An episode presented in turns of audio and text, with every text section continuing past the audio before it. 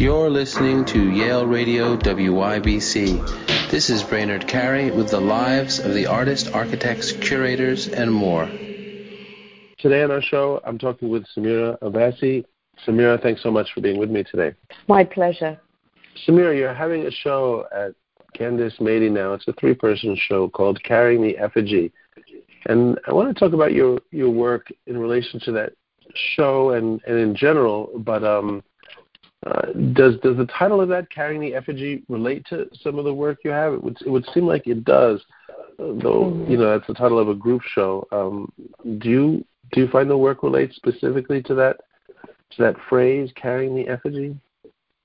Um, yeah, I mean, I was surprised when they took the title of one of my pieces um, to reflect the show, and I think they're um, their interpretation of it was um, slightly different to mine. I think that, um, I mean, the way that I use it is that we carry things with us and around us, and they may not be visible. But um, my work involves taking the uh, the ineffable or the invisible and uh, making it visible. Um, it's about the you know the sort of inter- interior, the psychological uh, aspects of the human being. And um, I first came across the word effigy when I was there was a, a novel by Thomas Hardy um, years ago when I was at school, and an effigy is is um, something that is a representation, like um, I mean, effigies of uh, political figures can can be, you know, burnt or um, paraded around, and um, it's a stand-in for. Um, it's it's like a physical symbol of some kind.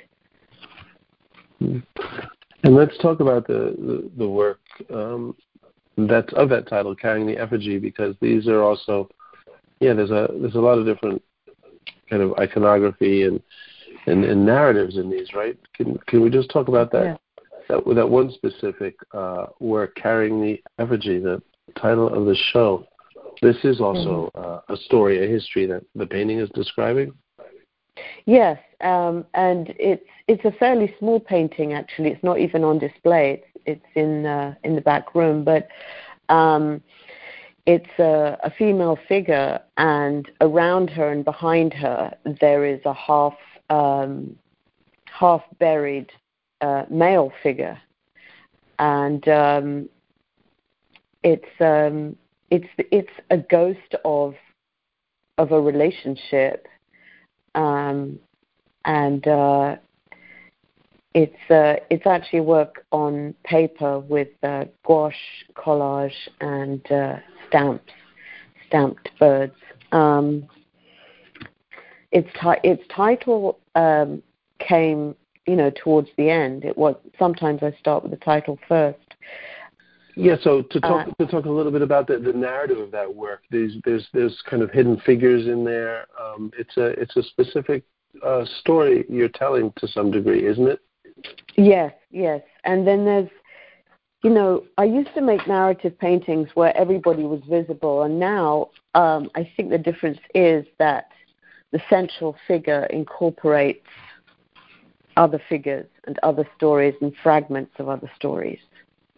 Um, the two uh, larger ones that are on display, in fact, four that are on display, but um, one of them is called um, Reincarnated Fears.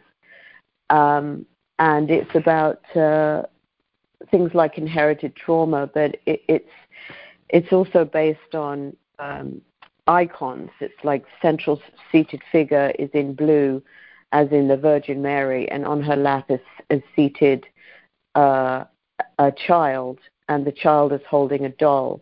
And so there's a sense of generational um, sort of, you know, reincarnation and generational um, things going on in the family that could be implied by you know, the the child is holding the doll, the doll could be holding a doll ad infinitum, like the um, uh, like the Russian doll idea. So I'm I'm interested in in uh, genealogy and what what we hold also in the body.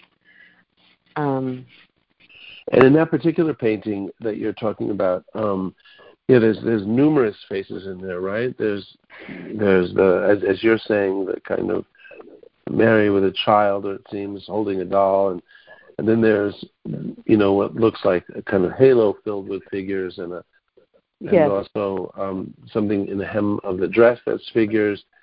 So the, the the genealogy and the history seems seems really rich there. It's it's all couched though by uh, what looks like they're sitting on lava or flames or something red and and, and they're burning almost like a kind of uh, like a kind of hell yes. or something.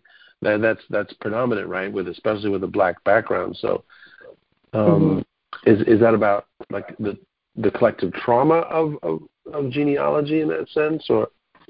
Yes, yeah. It's it's it's about um, collected uh, inherited traumas and um, that you know the room that they're sitting in is on fire, aflame with the energy of the situation, and behind them there are these lines that reverberate. There's also a, a gun pointed pointing into the picture from the side, which you can barely see, but it's a blue silhouette. So it implies that um, you know domestic trauma is created by you know violence from the exterior that reverberates inside. And um, and the many heads around the, the main figure, um, I I use that a lot in in my figures because it's it's a sort of a, it's a halo in the in the kind of saintly sense, but the halo contains the ancestors or the internal voices, and then there's a um, a chain of heads on her skirt, and that is um, about the ideas of eternal return and reincarnation. And how does that? So that's you know it's fascinating, and, and especially the the gun in the in the background. The gun is is almost this transparent image that's that's um, pointing to a specific figure in there. Though it's the figure in the middle, neither the kind of mother type figure, um, but it's the person mm-hmm. sitting on the on the lap of the mother holding um, a child or a doll. Mm-hmm. I mean, to me, that seems to speak to like current generation, but um, but maybe that means something different to you because the gun isn't pointed towards everyone or towards the ground or towards the mother or or doll. It's it's a very specific figure in there. Mm. Well, it, it's just it's a general idea of the way that I mean the way that it is in the composition, it is a gun from the outside. You don't know who it is, you don't know what it is exactly. It's a, a sense of threat that is entering the painting from top left. And and, and these kind of threats, and to, to talk about the other works in there, this this um, this narrative or these ideas of, of fears and threats and, and, and genealogy are running through all the works. Is, is that correct? Um, yeah, to a certain extent, um, and sometimes it is all internal rather than things coming in from the outside. Um, but I think that it's because my work over the years has been um, a companion to my own, you know, self-discovery and, and genealogical questions um, about my um, about my forebears. And you know the the sort of folklore stories that you hear about what your family has been through. And um, and you know I think the paintings I, I let them sort of emerge and figure them out later. And and that's that's when I understand them when I start writing writing statements about what they are. And they provide me with as much you know surprise information as they do the viewer. Um, uh, and some of the, so some of the works, I mean, I mean, in terms of like surprise, you know, there seems to be a, a almost dream-like imagery there. I mean, you're talking about reincarnation, and you know, just now, but but um, there also seems to be sort of like Jungian type imagery, or, or dream imagery, or or surrealistic almost imagery about things mm-hmm. that um, that don't come together the way they normally would in our, uh, you know, what we call our present reality, right? These are these are right. These are almost sort of, or are they kind of dreamlike imageries? Is that partly where you're drawing from? Because you're you're talking in a way about, as I understand it, you know, the kind of research that you're doing into into family and mythology in the past.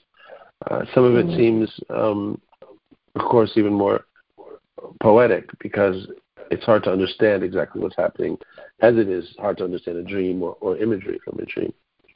Exactly, it's it's mythopoetic, um, because I rely on the on the fact that I find.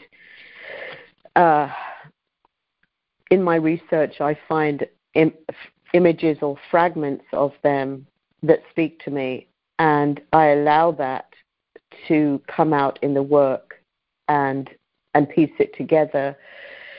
Um, but yeah, that there is. I mean, I that I I do read about Jung, and I also read what what he's written, and um, this idea of the collective unconscious is central um, to my thinking.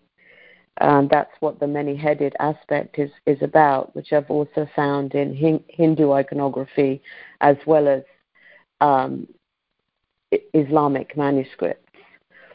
Um, so, this kind of knowledge beyond our individual abilities is what I feel that I'm trying to get at, and that's, you know, my vehicle is is, you know, making paintings, and that that contacts this other possibility, this other realm. So let's let's talk about that other realm a little bit. This realm of of collective unconscious, right? That's yeah, that's a Jungian term, um, but also presumably existed way before Jung did. And um, and and and for you, that means something specific, right? You're you, are you are tapping into a, a, kind of, as you said, genealogy, a family history, and and specific to to traumas mm-hmm. and, and, and women. I mean, I'm just trying to understand a little bit more about that that research as as mm-hmm. you explore it, because that's that's such difficult terrain or such terrain that seems hard to grasp. The idea of what is the unconscious telling us, which often comes through dreams because we don't know what the unconscious is, is telling us. But um, how do you how do you research something like that? I guess is my question because it is so mm-hmm. um, abstract as as dreams are.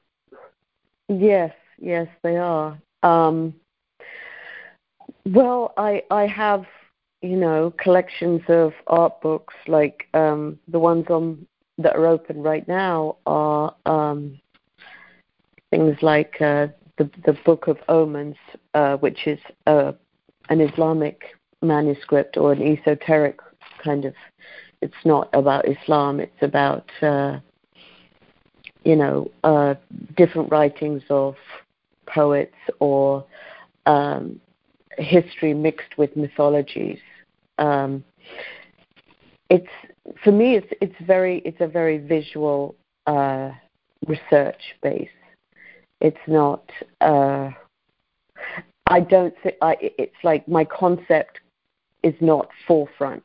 It's it's more like I'm collecting images and I have them in sketchbooks and so on, and I'm piecing them together, like like weaving them together, and I I let something else make sense of them. It is um, if I try and, and direct something from beginning to end, it usually fails. Uh, so, you know, it, the, the formal things in, in painting um, are the things that, in the end, come into the making of, you know, you know, about the color, about where things are placed. That's the the thing that builds up the meaning, and you know, I I allow my um, I, I allow allow that to make sense of it as as a you know, a painting or a drawing. Um, the thing about writing is that yes, you cannot. You, there's certain things you can't prove about the unconscious, whether it exists or not. Um, it's I just know that when I make work, that's the place that I enter in, and it's it's very open, and it's it's it's about me being open to receive certain ideas and images that come through into the work. And, that makes sense. You know, it, it's such a it's yeah. I'm sorry. Go on. It's such a complex subject to kind of un, unravel well, away with. But yeah, go on. Yeah, but for example, in science, what I've heard recently, and, and don't quote me, but there's this kind of uh, notion that uh, our DNA, would you know, the double helix thing, that it contains possibly five or six generations of information. Mm-hmm. And you know what what we discover in science is can be it, there's a parallel in uh, in the mind or the spirit or what informs what we contain. We contain our ancestors. We contain certain stories. We identify with certain ideas, and we don't know why. And there is there is a reason for that. There are there are ways that we get obsessed with certain ideas or recognize ideas to be true, and that's the that's the level that I'm working on when I make my work. Um, is open enough to receive information, even though you cannot prove it or or cite it exactly. That makes sense, and um, and that's very articulate. I, you know, in terms of this process, then, because this is um, a process that's not only hard to describe, but also very rich and deep and, and, and mysterious in a lot of ways. It is also about kind of knowing yourself, um, and and perhaps mm-hmm. all art has has an element of that. But but for your work and as you've as you've like evolved your art, I've I've, I've followed your work for several years now. Do you see? Mm-hmm. Um, is is there something that it's that it's given you that's that's specific? Because it's as though you're doing research in all these areas, in, in mm. into the collective unconscious, in, in your own unconscious. Is mm. is there something that's that's that's been I don't want to quite say revealed to you, but something that that you've learned or that has that has been sustained throughout this process because of this process, if that makes sense. Yes, the process it does um, it does sustain me, and it does inform me every every day, and that's why I do it. Um, it's it's a constant, almost constant revelation. Um, and it's it's sort of pan historical.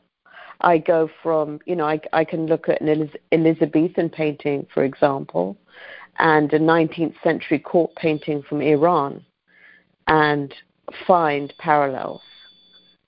And it's about finding the parallels because I've looked at you know uh, sacred paintings of all denominations. Like I've already mentioned the icons of the Virgin Mary, but I also look at Hindu um, sort of you know uh, Kali, and she's depicted. Um, and what I enjoy about it, which which goes back to the Jungian idea of the collective unconscious, is that there are parallels all over the place.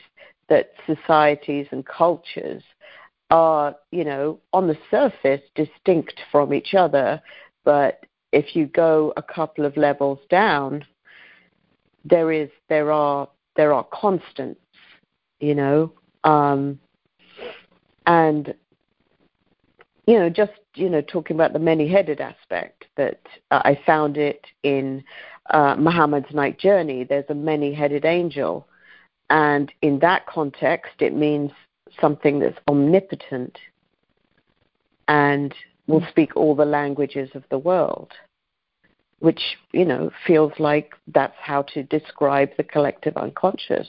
That it speaks all the languages. Because I because I came from Iran, a, a, place that I barely knew, or, or you know, I lived until I was two and then visited till I was twelve. I've been piecing together my stories, my genealogy, and sort of making fictional histories. I mean, that's where it started. Thank you. Um, Samira, this is so interesting to talk about, and uh, and and this show is is just a fascinating show, and I'm so glad we had this discussion. I I want to ask you one more question before we go, which is off topic, but what are you reading at the moment? I'm reading the collective works. Hang on, I'm just going to get the book so I can tell you exactly what it is. It's it's Jung, of course. Okay, it's called Selected Writings introduced by Anthony Storr. Samira, I want to thank you so much for talking with me today. It's really been a pleasure, and I wish you well with this this show and your continued work and um, and process. Thank you so much. Thank you. You're listening to Yale Radio WYBC. This is Brainard Carey with the lives of the artists, architects, curators, and more.